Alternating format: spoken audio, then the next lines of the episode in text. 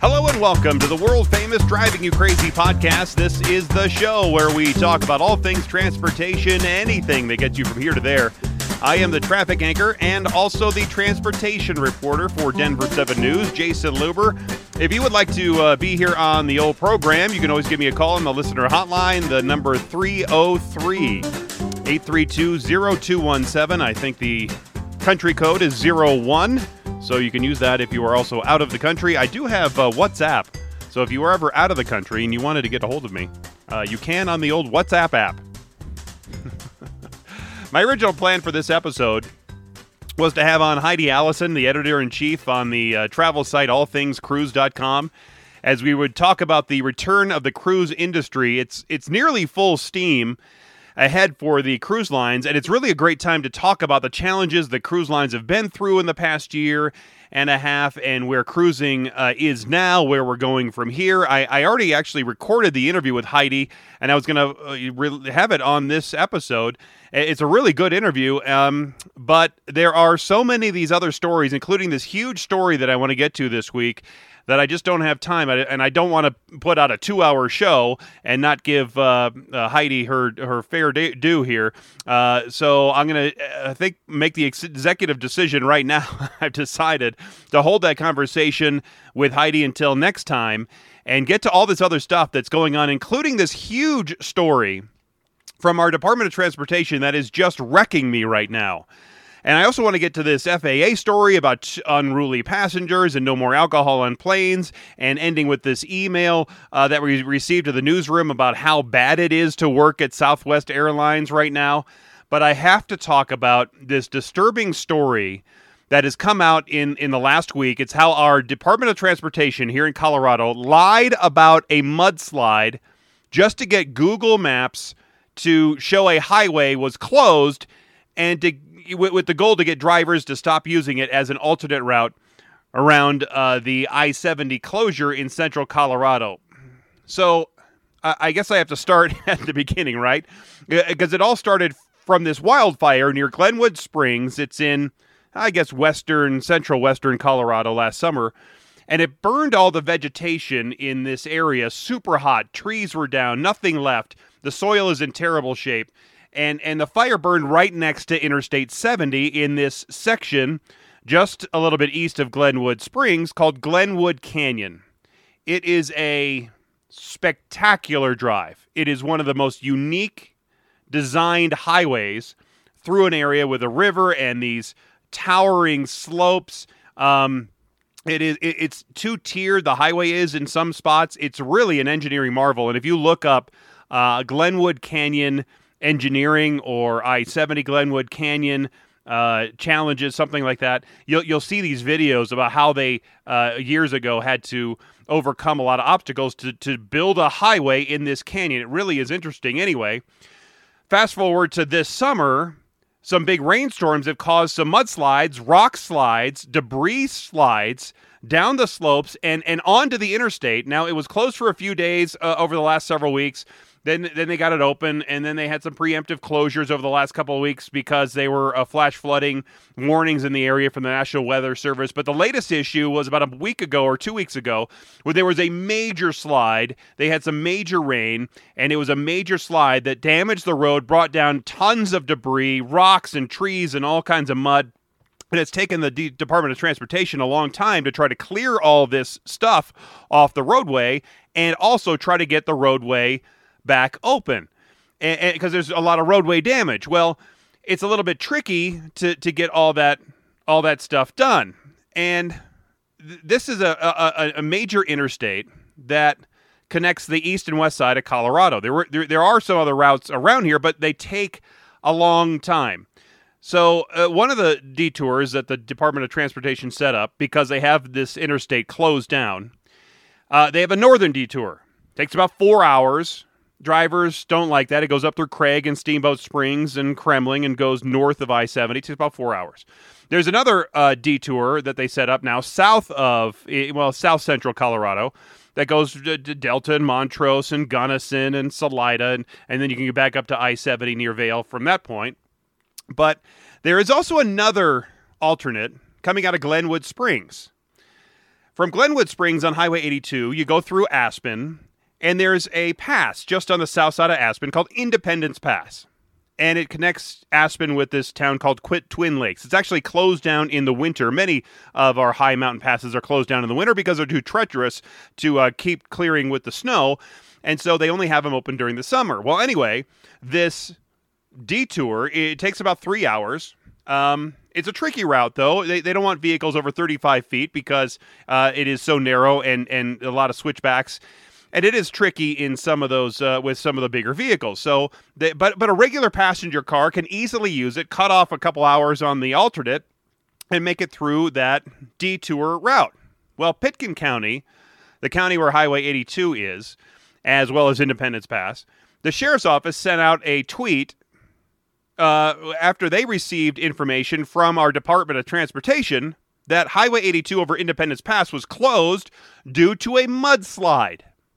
This is the key information here that the Department of Transportation sent out some information that there was a mudslide on Highway 82, Independence Pass. It, it, it's it's not out of the question to think that that is possible because we've had serious wildfires, we've had heavy rains this year, and we've seen other highways closed because of mudslides, rock slides, and, and the like. So it didn't seem out of the ordinary. And, and then another tweet went out about 11 minutes later from Pitkin County, reiterating the fact that there was a mudslide and you're going to have to find an alternate route. Well, the CDOT website, Colorado Department of Transportation website, was also updated to reflect that this road is closed, saying there's a mudslide in the area. So you get what I'm saying. the, the, Department of Transportation is saying there's a mudslide on this highway, on this on this uh, pass, this alternate route, and, and, and it's closed down. So that way, Google and Apple and the other GPS mapping systems would subsequ- subsequently be notified that the road was closed and then uh, route traffic around the pass and not have people going to the Independence Pass. But in reality, there was no mudslide. The road was actually not closed off. Pitkin County sent some people up there and said there's nothing going on. There's no mudslide. The road's open. It's great. More than an hour after sending out the first tweet about the mudslide, the sheriff's office then changed courses, saying in a tweet of their own that the road is shown as closed on the state's website and various GPS systems to quote, prevent I 70 detour traffic from being routed onto that rural, challenging mountain highway with limited cell service, not because there was an actual mudslide on the roadway. That is the issue right here.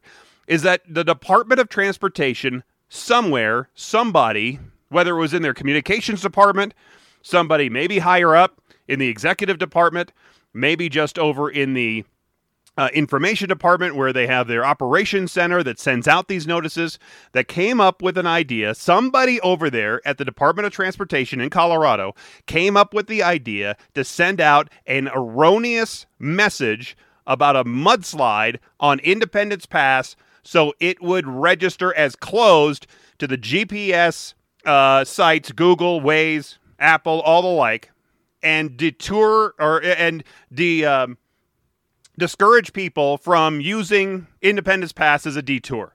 That is the story here, and it's and and to me it is. it is mind-boggling that somebody or some bodies at the Department of Transportation did this. If it was one rogue person, okay, it, it, I, I don't see how that's possible. That several people had to know that this was happening, or somebody came up with the idea that it was happening. Um, because soon after the, the, the Pitkin County Sheriff's deputies went up there and said there's nothing going on, then the CDOT website was updated later after Pitkin County said, uh, What are you talking about? A mudslide? That it read, Colorado 82, Highway 82, Independence Pass, should not be considered an alternate route. No commercial vehicles or other vehicles over 35 feet allowed. Delivery vehicles, RVs, and trailers should not use Independence Pass to bypass the interstate closure. The route is narrow, high mountain roadway with tight switchbacks and heavy tourist traffic. That's what they should have said in the beginning, not made up some story that there was a mudslide just to get people to not use that highway. That is completely wrong. If they want to discourage people and ask people not to use it, fine. But that is a public road owned by the public. The public should be able to use it, not be discouraged from using it because you think there's too much traffic on it or you don't you don't want people to use that and you want you want people to use your other alternate route. That is wrong. Just plain out 100% wrong. Uh, this is what should have been sent out in the first place. That note from the Department of Transportation that they basically didn't want big trucks, delivery trucks, other people to use the roadway. Please don't use it. Not, it's closed. You can't use it. They shouldn't have sent out an information uh, tweet that said it's it's a mudslide. It wasn't. It was a fake mudslide. I mean, from a state agency. So we had our reporter, Denver Seven reporter, our our usual political reporter, Meghan Lopez. She reached out to Pitkin County, which is uh, the county where Aspen is in, and reached out to the sheriff's office multiple times to find out where the mudslide misinformation originated from. I don't call it misinformation, I would call it a downright lie, and not just misinformation. But she did not receive a response. And she also had multiple requests for comment at CDOT, and no one there at CDOT would agree for to, to an interview with her, of course, because they got busted. They were caught red handed sending out fake information. So nobody over there would agree to an interview, but did reply to Meghan in an email saying the information showing Colorado 82 is closed had incorrect information about a mudslide. Really? Incorrect? How is that possible? There were no other mudslides in the area. It was they did that on purpose. There were no mudslides. The information was incorrect. It was it, it was fake. They went on. They said because the information was incorrect, we corrected the information in less than an hour. We apologize for the confusion. Apologize for the confusion.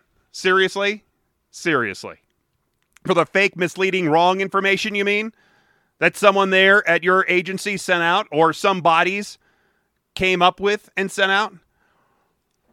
CDOT never explained where this mudslide misinformation originated after being asked repeatedly by Meghan. Instead, a spokesperson simply said that the information was incorrect and posted by accident. Nothing like that is posted by accident. They are an agency that usually deals, usually, in facts.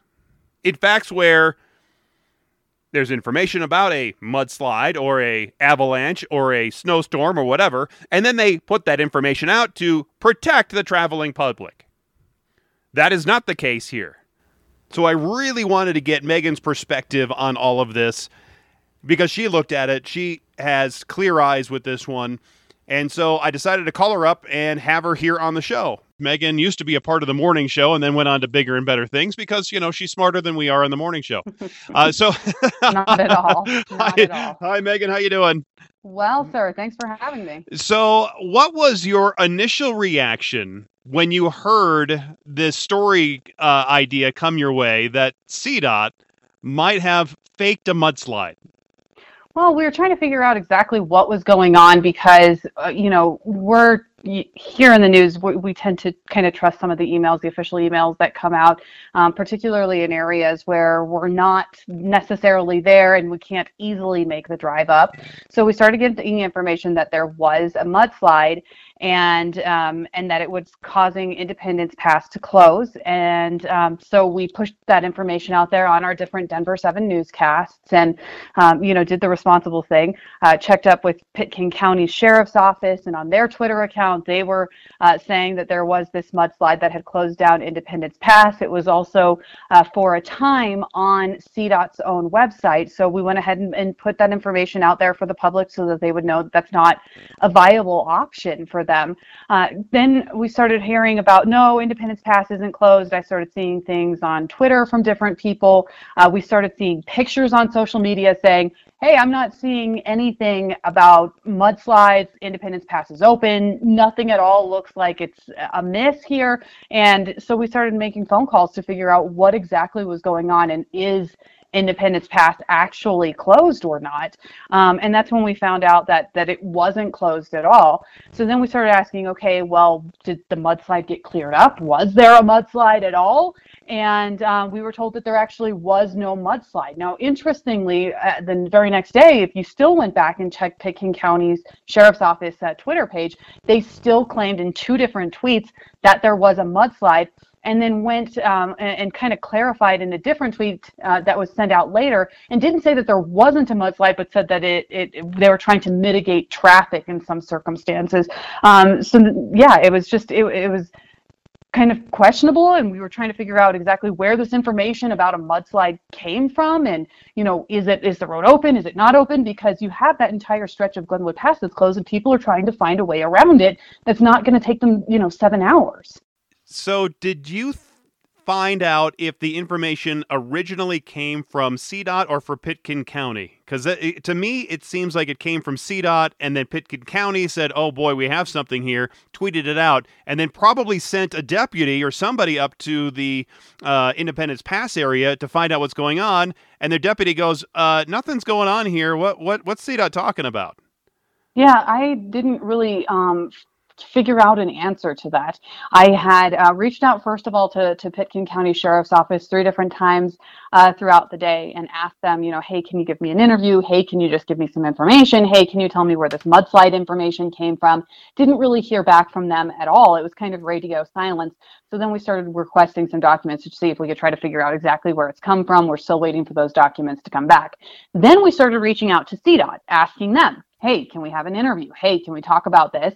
And um, we started getting into an email exchange with uh, CDOT after you know a little bit, and I kept asking them, hey, can I have an interview? And they didn't give me an interview, but they did kind of provide some clarifiers saying that you, we're, we're trying to uh, get the correct information out there. Independence Pass is open, but it's not recommended. It's a dangerous uh, stretch of the road anybody that's been in Colorado driving through the mountains can tell you as much. And so, and, and there was, from all the pictures, all the social media that I was seeing, a lot of traffic in that area.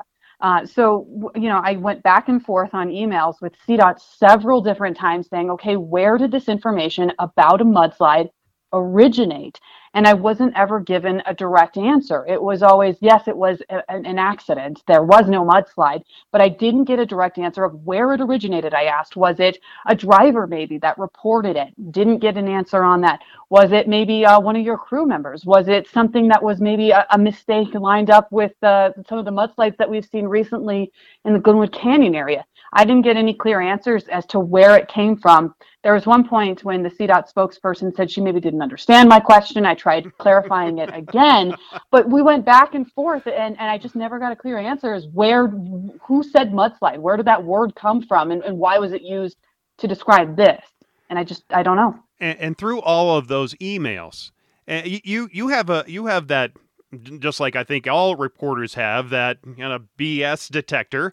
Did did you at any uh, uh, point of these email conversations believe that it was an honest mistake by CDOT or it was an on purpose, an erroneous email or erroneous message by somebody over there? Um, something definitely felt a little different to me on this. Um, I, I, mean, just the back and forth with the, I think the emails and the fact that Pitkin County isn't uh, responding to me at all, I think is uh, should should raise enough red flags to say something doesn't smell quite right here. So we're still um, in the process of trying to figure out where that mudslide erroneous information came from. We're still in the process of trying to get our hands on documents. And if anybody's gone through a Colorado Open Records request, uh, they know that that process can be um, a little bit slower, a little bit more time consuming, and can be a little costly. But hopefully, we'll be able to to find out a little bit more information about where exactly it, it came from. And of course, you know, we're going to continue reaching out to CDOT and to Pitkin County. Interestingly, I also reached out to two of the big tech companies, right? The, the two companies that were rerouting people around this. So Google and Apple. Um, both of their maps, if you tried typing them in, said that Independence Pass was closed. There was, I tried every different way under the moon, and I could not get these maps to route me through Independence Pass. I tried going just to Independence Pass and then seeing if I can go next to Aspen. I tried every combination, and it always kicked you back away from Independence Pass, no matter what you did. So I reached out to them to ask them, you know, where did they get this information that Independence Pass was closed when the road was clearly not closed? And and how were they trying to try to correct their maps you know? Because that becomes the bigger question. A lot of drivers particularly ones who are traveling through the mountain areas don't really know those roads and don't really know anything other than I-70 so they're going to rely on their GPS systems to try to get them through you know some of these these lesser known areas. And Google um, it sent me back a statement and it said that you know they're investigating the the issue with Independence Pass. They're looking into it. They want to figure out exactly why they marked it as closed. And then um, you know they said that they they're always quick to try to correct any errors that they can.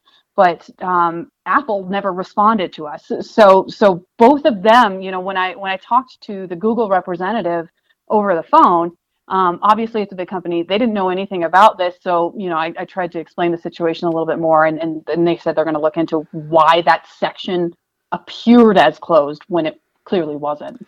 Speaking with Meghan Lopez, Denver 7 political reporter, about this story of maybe CDOT sending out an erroneous tweet uh, about a mudslide up on Independence Pass. I don't want to put you on the spot of, of being a speculator. I can I can take that for you, but maybe you can do like the one clap for yes and two claps for no, or, or comment. All right. So because it seems like if if somebody at uh, CDOT had come up with this idea by themselves, one individual person, then put it out there, that that doesn't seem as plausible as we are having a problem with a lot of traffic on Independence Pass. It's not good for trucks. It's not good for vehicles uh, that, that, are towing a trailer, something like that. Really, it's it's only designed for smaller cars, passenger cars, SUVs, that sort of thing. It's a beautiful pass, but it uh, it's not great for larger vehicles. So somebody's maybe over there at the Department of Transportation has this idea. We got to find a way to stop people from driving on this thing and trying to use that as their as their main alternate to stay off of I 70. So they come up with this well, if we come up with a, a mudslide, which is plausible, uh, on this pass, and then then all the apps will then say, "Hey, let, let it's closed, and, and we're going to route people away from Independence Pass." And then in my head, I'm like, "All right, so if it's just from CDOT, then that's one thing."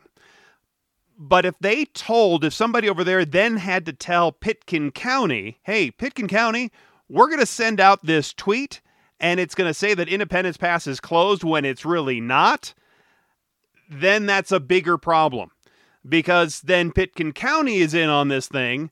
Now, if Pitkin County had no idea and then just retweeted that information, which it kind of feels like to me that Pitkin County was in the dark and maybe started sending out information, sent a deputy up there, said, "Hey, everything's all clear. What what's CDOT talking about?"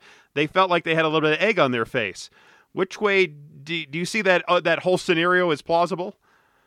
I um I think that the documents will tell the tale is what I think. Um I, I don't know it's plausible that it came from CDOT. It's plausible that it came from Pitkin County. Um and it's frustrating not knowing who it came from or, or why it came. You know, the thing that CDOT did clarify with us is that it was only up on their website for about an hour.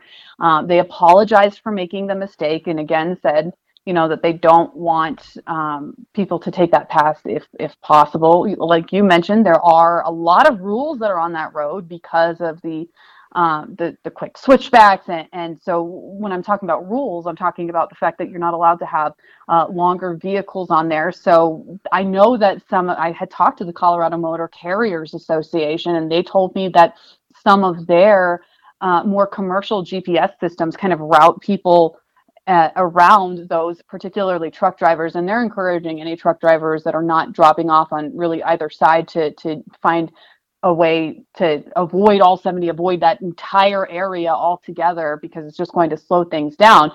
But um, yeah, I mean, I think it could have come from from a, a myriad of different sources. That the reason is that the the reason that I think that there was so much confusion is because those tweets were left up after CDOT said that there was not a a uh, a, a mudslide. And the tweet that came out afterward from Pitkin County didn't clearly specify that there wasn't a mudslide. It actually ended on kind of a Twitter cliffhanger, if you want to call it that, because it said the road is actually oh, and then the you assume that they're meant to say open, but it didn't have the PEN, and that's literally where the tweet ended, and it was never corrected, and there wasn't a follow up one, and so you assume it's open, but but yeah, there was just it was it was another kind of confusing tweet followed that followed those two erroneous tweets. Mind blowing that you uh, at least suggested that it could be, and of course you said the documents could tell this, that Pitkin County started this whole thing because if Pitkin County said had some kind of collaboration with CDOT and said maybe you should send out a tweet about a mudslide just to get us uh, ha- have some less traffic going through Aspen and over Independence Pass, that would help us out. If that's the case, and that that's even a bigger story than just CDOT sending it out and then Pitkin County finding out and then and then saying, "Well, this this isn't quite right." I mean, that's that's even bigger. I mean, when you agree that it's a, I, I think it's a pretty big story already, but that would make it even bigger. I mean, I think it caused a lot of frustrations for people, and I think that the we rely on these agencies to give us accurate information, particularly as journalists, to information in, in areas where we're not there um, at that moment. You know, we cover in this Denver market a very big swatch of land. Um, and, and, so we trust these agencies to tell us so, so, that we can portray that that accurate information to make sure that people are, are finding the best ways possible around. So when something like this is put up that um, is erroneous, you know, whether it was intentional or unintentional, it does cause uh, questions about you know well can i trust other information that they put out and and you know that's what our job is as journalists is to make sure that that the things that they put out are are accurate and particularly when people like the ones that were on social media post pictures showing that independence pass was in fact open and there was no mudslides you know, it's our job to ask questions. Yeah, it, it just for some it just really bugs me to no end that uh, one of our well, you know, one of our major agencies I work with all the time uh, had at least somebody in there that thought that this was a good idea instead of just saying, we, we would prefer you not use it. Here are some rules if you are going to use it, but it, it, we're not going to just make something up just so all the GPS apps will stop you from using it. It's just mind blowing to me. Yeah, I mean, I think just you know, there's with how how long this Glenwood Canyon closure has been going on and and how many people that I've talked to that others you know have talked to are trying to find a route around it and how few options there are. I mean, you know, the, the one final message that the Colorado Motor Carriers Association gave me that I think, you know, really kind of puts all of this into perspective for me anyway as a journalist is this, you know, idea of highway resiliency, you know, and if something like this does happen again, what what options do we have? I mean, he was telling me about food shortages on one side and gas shortages on the other side and headaches. So it's not just, you know, travelers trying to enjoy their summer. It's not just people trying to get to Denver. I mean, it's it's affecting some supply chains in some areas. And, you know, the, the, the bigger question becomes this this idea of resiliency in an, an, era where we have these historic wildfires and you know luckily we haven't had many historic wildfires this year but we are very still early in, in the wildfire season. How do you make sure that you are finding a way for the things that need to get around our states to be able to get around our states? So we're not relying on just one highway system and then you know, kind of questioning what to do and, or taking some of these dangerous, lesser known roads um, as an alternative if one of them closes down. Yeah, there's there's been pilots that have been flying uh, doctors and nurses across this uh, closed section of the interstate uh, just to get uh, the people at the Grand Jung or the uh, um, uh, the the hospital over there in Glenwood Springs. It's I mean it's a major deal. So I understand all their frustration as well. Absolutely, and uh, hopefully we'll get some more answers and try to figure out exactly what happened. I mean, again, it could have been intentional, it could have been unintentional. I don't like to rule anything out, but um, it was at the very least questionable. Exactly. Well, Meghan, you're going to stay on top of it, I know. And uh, if anybody's going to, you know, get over there, you know, even more so than our uh, suspenders brigade uh, that we would send over there uh, in any kind of uh, investigative fashion, you are you are the one to do it. So thank you for staying on top of this story. Thank you for having me. I appreciate your time. Well, thanks for your perspective, Meghan, on all of this, and I'm sure that she is going to keep us up to date on what's happening with the story. And like she said, these open record re- requests do take some time. And so those hopefully be coming in this week, next week, and she'll stay on top of it. And I still think the main issue here is that this mudslide report was not an accident. This was an on purpose. Not an act, on purpose. They on purpose they sent out misleading information about a mudslide that never happened. And it floored me, and it still does right now, that this was allowed to happen. And, and did Pitkin County know about it? Or I, I, I have a feeling that they were misled just like the rest of us because they retweeted uh, or sent back out the information about this mudslide. And then they retracted the information because they realized, after probably sending a deputy up there, that nothing was happening. I mean, this story really needs more investigation. I, I am so mad and upset about this. It's really bothering me. I I really, and I think what it is, I really don't like lying, especially from an agency that I work with and uh, an agency that I, I trusted, um, and uh, and usually would give would be uh, no problem giving the most accurate information about what is happening on the roadways. Seriously. It reminds me of this guy that I used to work with at KOA Radio. That was forever ago. This pathological liar I, I, I had never seen anything like this guy. I was so mad at him one time with his string of lies. I was basically breaking down his lies in front of him, in front of other people, and it was it caused quite the scene. I just unloaded on this guy, and maybe maybe that's why it's bothering so much that that it wasn't. I don't know that that maybe they're not taking it seriously. That somebody should be either suspended, fired, uh, review of something should happen, and I and I'm and I'm still all. This is really making me upset.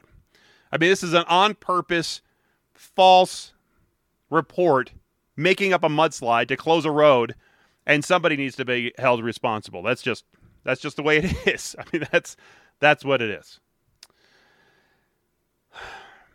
And, and uh, all right, well, I better move on. All right, the FAA is now urging also airport police to arrest more people who are unruly or violent on flights and asking airport bars and restaurants to stop serving alcoholic drinks to go. So now we'll talk about all these problems with the flights. The FAA administrator, his name is Steve Dickinson, he wrote to airport leaders nationwide saying this Even though FAA regulations specifically prohibit the consumption of alcohol on board an aircraft, that is not served by an airline, we have received reports that in some airport concessionaires have offered alcohol to go, and passengers believe they can carry that alcohol onto their flight or they become inebriated before their flight. Airports can help bring awareness to this prohibition on passengers carrying open alcohol on board their flights through signage, public service announcements, and concessionaire education. I think this is only an issue during the pandemic when when a lot of places could do alcohol to go. Restaurants, I know in Colorado can do alcohol to go. It was part of the food to go. Uh, and it was a way for uh, restaurants to help make up some of that lost revenue from people not having wine or beer or whatever while they're dining in a restaurant. So, if and the same rule would apply at an airport. So, if you're at a restaurant at an airport, you get the alcohol to go. And I think that rule is changing in many airports. Anyway, the FAA says their investigations into this surge of aggressive behavior on board has shown that alcohol is a contributing factor. You think? no. Really? Alcohol is a factor for people acting crazy on an airplane? No, no. no. Tell me it isn't so. Some U.S. airlines, including American, Southwest, they prohibited purchasing alcohol on board uh, until the mask mandate expires, and it currently is in place right now on all airlines and in all airports until mid September. And there is even some chatter about extending it past mid September, uh, maybe even through the holidays to the end of the year. I I don't know how that's going to go. It, it, it, I guess it all depends on uh, the the surge of the Delta, and I, I don't know. They're, they're, they're going to do the FAA and the CDC and all those. They're going to do what they do, but they might re- continue this mask deal uh, in all airports, on all public transportation. That includes your school bus as school is starting up. My kids, they, they don't really take the bus, but uh, there are some school districts that do not require masks. It's a suggestion, but not a requirement. But still, you have the requirement since you're on public transportation on the yellow school bus where you have to wear the mask. It's the same thing in the airports, at train stations, at bus stations, whatever, where they have to wear the mask there. Uh, Lynn Montgomery, she's a spokesperson for the union that represents Southwest flight attendants, told ABC News certainly with the number of incidents, you can tell why flight attendants would feel leery about beginning to sell alcohol on board the aircraft again. Alcohol was reportedly to be a factor in one of the most unruly passenger incidents that occurred recently. It was on a Frontier flight. This 22 year old person, this man, uh, well, it, they say allegedly, air quotes there, uh, had at least two drinks on the flight, according to authorities, um, and and brought that on board illegally and drank it on board illegally. And they also say, at least I, have heard anecdotal uh, evidence there, that the, this guy was pretty drunk before he got on the plane and then was drinking on the plane as well. And uh, according to authorities, this guy allegedly groped two female flight attendants, punched a third, uh, a male flight attendant, in the face. The crew resorted to having to duct tape the man to his seat for the duration of the flight. he was arrested when the plane landed in Miami, and now he's facing three counts of battery. Um, it is not good to get drunk on an airplane because you're going to be banned from that airplane Frontier Airlines is never going to allow that guy on an airplane again, and he's going to be uh, facing criminal charges as well as disrupting. I mean, this is a it's a big deal to disrupt an airplane, big deal. And you know, interestingly, uh, Frontier Airlines initially suspended the flight crew for failing to follow "quote unquote" proper procedures by duct taping the hostile passenger to his seat. But then management for the airline changed their mind. What what happened was there were social media users uh, and and the flight attendants union uh, got on the uh, uh management and basically convinced the management that the crew's actions were reasonable at the time. I mean, what, what else are you going to do? You have an unruly passenger who's swinging and, and at people and and, and uh, groping uh, some of the fl- some of the crew. You, you have to restrain the person somehow right? You can't just let them roam free and just ask them, please sit down. Uh, it seems reasonable to me.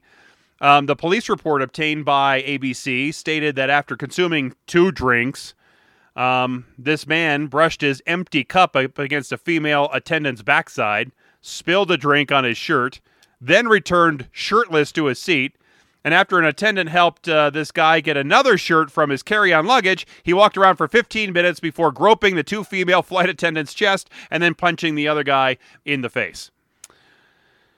Sounds like he was having a bit more than just two drinks.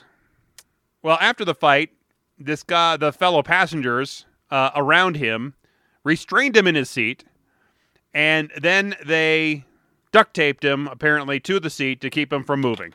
Um, because it seems like the improper shackles worked. I've seen some other ways. I, what is it? That plastic, that plastic wrap that they use for uh, moving. People have used that in the past to keep somebody from using their seat, leaving their seat. Anyway, uh, he's he's he went to jail, booked on three counts of battery, and he's not gonna ever be able to fly on Frontier Airlines again. Um, he was reportedly screaming, though, and ranting about how rich his parents are, yelling out $2 million before being restrained uh, by that uh, man wearing the air- airline employee badge. Um, if it turns out this is just some uh, rich kid, and uh, that's that makes it even worse. Oh man. Uh, in a recent survey conducted by the Association of Flight Attendants, uh, it says 5,000 flight attendants, at least 85% of them, had an unruly passenger in the past year. 85%. Uh, that's according to the Chicago Sun Times. And 17% had witnessed a physical confrontation, uh, mostly because masks are not wanting to be worn by anybody on the airplane, and also alcohol uh, and uh, uh, you know flight delays is, is a is a close uh, issue there, uh, and cancellations like what Spirit Airlines is going through, canceling all their flights or most of their flights. Uh, Southwest has been canceling flights. American has been canceling flights. All these airlines are canceling flights. So it's it's masks, it's alcohol, and it's cancellations, and, and it's making people mad. And whenever you get in, into an airport anyway, you're pretty much at the mercy of the airline. You, there's you really have very little you can do to uh, to make it a better situation, and I think people just get upset, um, and uh, that's understandable, right? I, I think it's understandable. The FAA says they have a zero tolerance pos- policy for for these in-flight disruptions. Uh, they have fines of fifty thousand dollars. They they have uh, they say they can put you in jail for 20 years. Um, and that's obviously not deterring people. I guess maybe they need to get more messaging out saying you're going to go to jail for 20 years if you get drunk uh, on a flight and start punching and groping flight attendants. I, that, that that's that's a problem.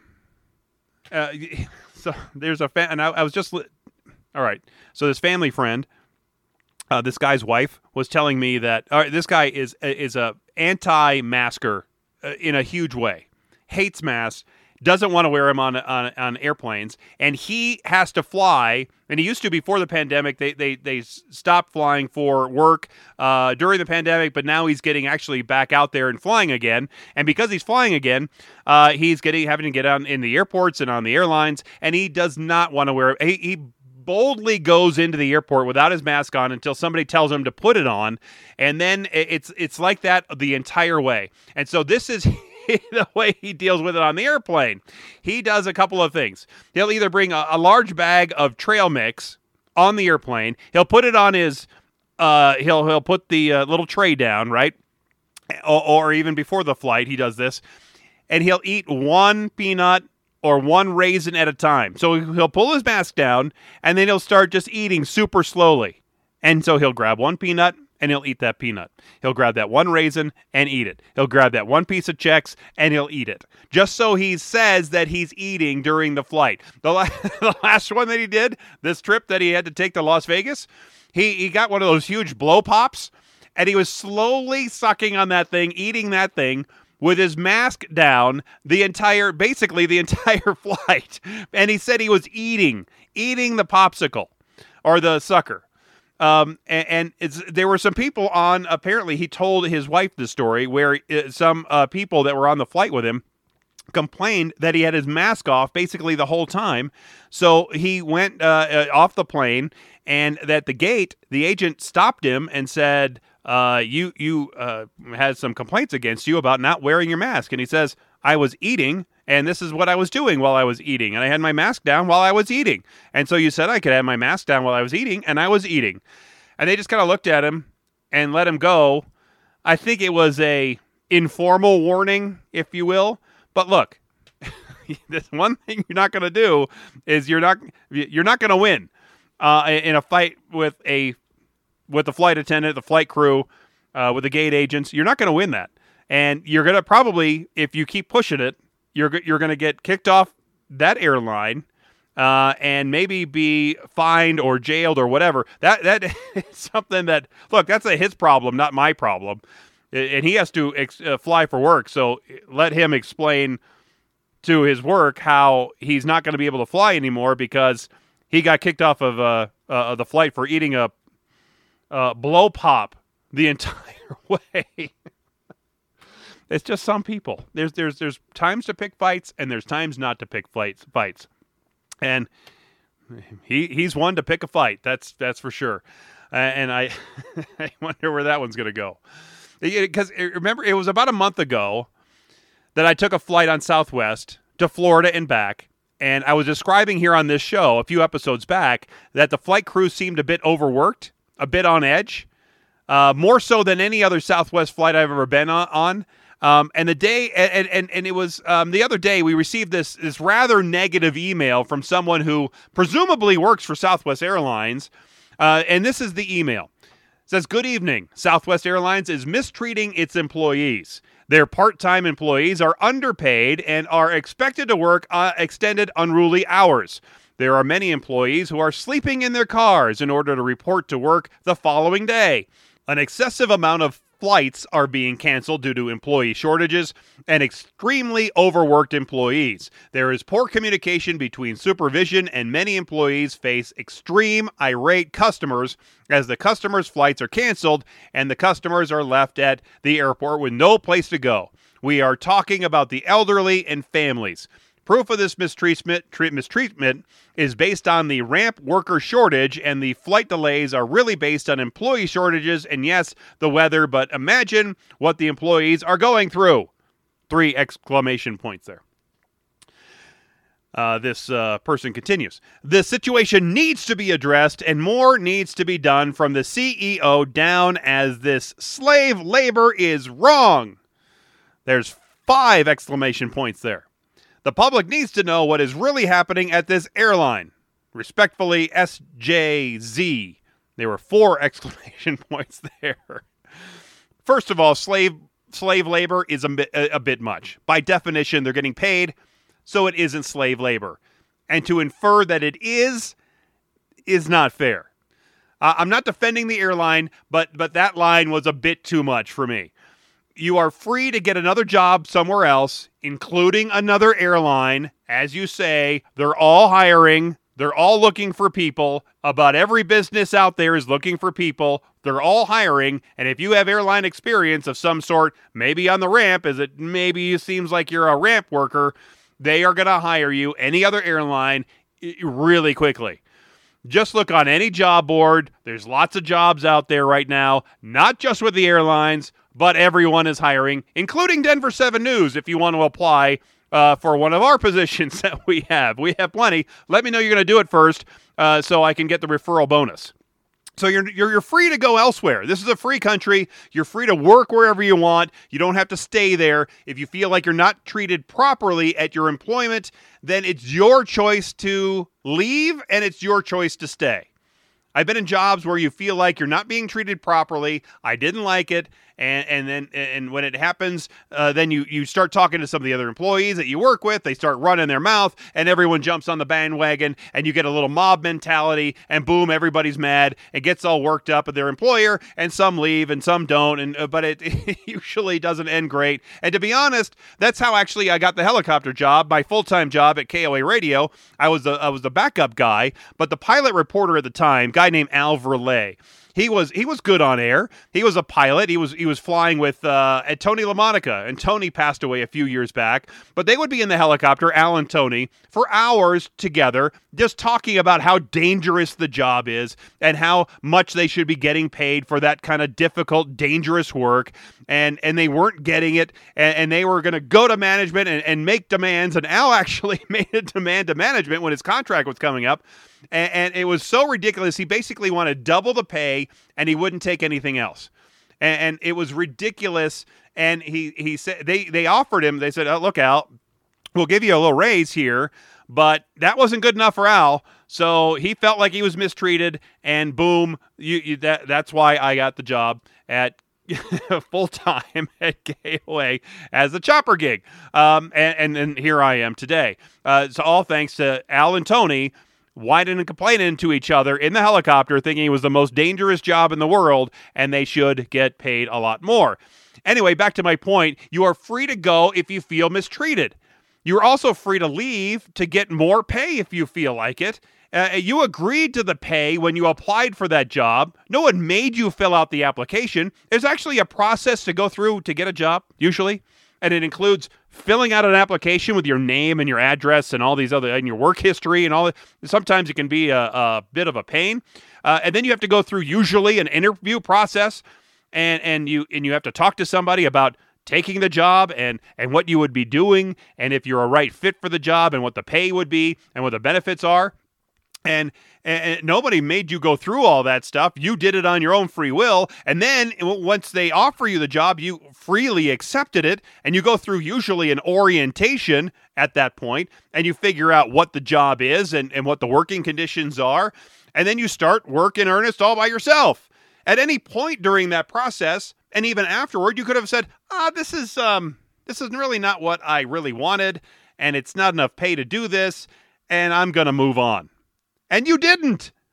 You still can do that if you want.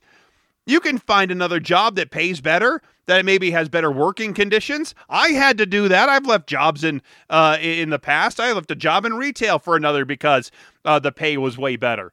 The hours and the work conditions changed a bit, but the pay was better, and that was at that point was important to me. And you have the option to do that as well, especially now with so many employers, including and especially in the airline and travel industry, that you could go anywhere you want. Honestly, if you don't like working at Southwest, then work for American, work for United, work for Boutique Air, you work, for somewhere else. There are a lot of different airlines all looking for for people with airline experience. But but here's a, a problem with Southwest. As a business, you want to have happy employees. Really, it's for any company. Happy employees usually make for happy customers and happy management and happy owners. That's basically the way it works. Usually. Unhappy employees make customers upset and and they would then search for other products or services. It's good business to create an environment to have happy employees. They are your people who are working with your direct customers. Some management is better than other management at this endeavor.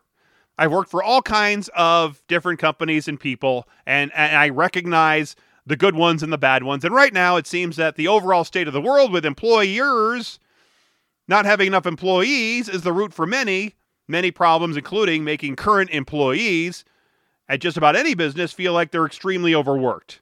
During our baton trip to um, I think I told this story uh, a couple episodes ago when I went to the baton trip there in um, Daytona Beach. We stopped. We were going to have after the la- uh, I think one of the competition nights. We were trying to get over to uh, Joe's Crab Shack, which is right there on the pier.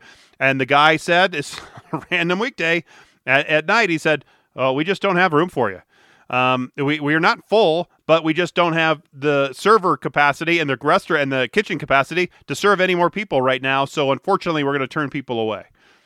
Uh, that and and the, and the manager was very he he seemed very upset about it. Uh, he didn't want to turn us away, but they he as well as all the other uh, employees in that restaurant were overworked, and and he didn't want to overwork the overworked. Um, and on my Southwest flight, I could tell that the uh, and it was bothering me because I, I could tell that the flight attendant staff and the crew was overworked. They were just coming off one flight. They had to get on this other flight. They probably didn't know that that was going to happen. They, they were probably asked to do it. They're going to get some overtime. They seemed real bugged about it, and it, it really showed. Uh, it, it, showed to uh, me and to the other passengers. It was just, it wasn't great. And uh, w- would it make me choose another airline? Maybe. Um, I didn't like being uh, have our flight canceled when we were flying to Florida and, uh, and trying to figure out how we could get there and get a uh, alternate flight. That bugged me. Um, could I take another airline? Sure, and maybe I will in the in in in, in the future. Uh, flight times, but you know, b- bottom line, I think it's this way for most people. Flight times and cost are still your overall predictor of what airline you're going to choose. I, I do hope it gets better out there in, in just about every profession, we're seeing overworked employees and the need for more workers, and, and especially in the airline industry. So, for this person to email uh, the newsroom and then say, "We need, uh, you know, we're working here for slave labor," it's not slave labor. Seriously, it you can just go ahead and find another job. Maybe that's the best thing to do because you are so jaded. No matter what they do, if they started paying you five thousand dollars a day to do whatever job you're doing, that's probably not going to be enough to even change your mind. So It, it, I was just talking to someone at my local grocery store the other day who was stocking the shelves in the middle of the morning. This is like at 10 o'clock in the morning when they normally don't do that. But she said the delivery truck came late because they don't have enough warehouse employees and they don't have enough drivers, delivery drivers, moving the trucks from the warehouse to the store. So they were stocking in the middle of a Monday morning when usually they do that on the evenings or, or overnights when there are fewer people in the store. That didn't bother me. It was a bit uh, of a challenge to get around some of the large pallets of stuff the workers were were taking and putting it in the shelves. Um, but it was nice conversation with her. I learned a lot. It was good. But it shows again how just about every business is looking for workers, including the airline, uh, all the airlines. So SJZ, I would respectfully, as you said, suggest you go fill out application somewhere else and and see if you can go get another job and maybe you'll be happier with one of the other airlines and not with Southwest. Um, all, all of them are hiring, and uh, all it takes is a little, little, uh, a little pen, maybe even just on the computer, fill out the application, and boom, there you go. Next uh, episode, I will be talking about the cruise industry. Have an interesting conversation uh, coming up next week with Heidi Allison. Heidi is the editor in chief of the travel site allthingscruise.com uh, and Cruise Complete.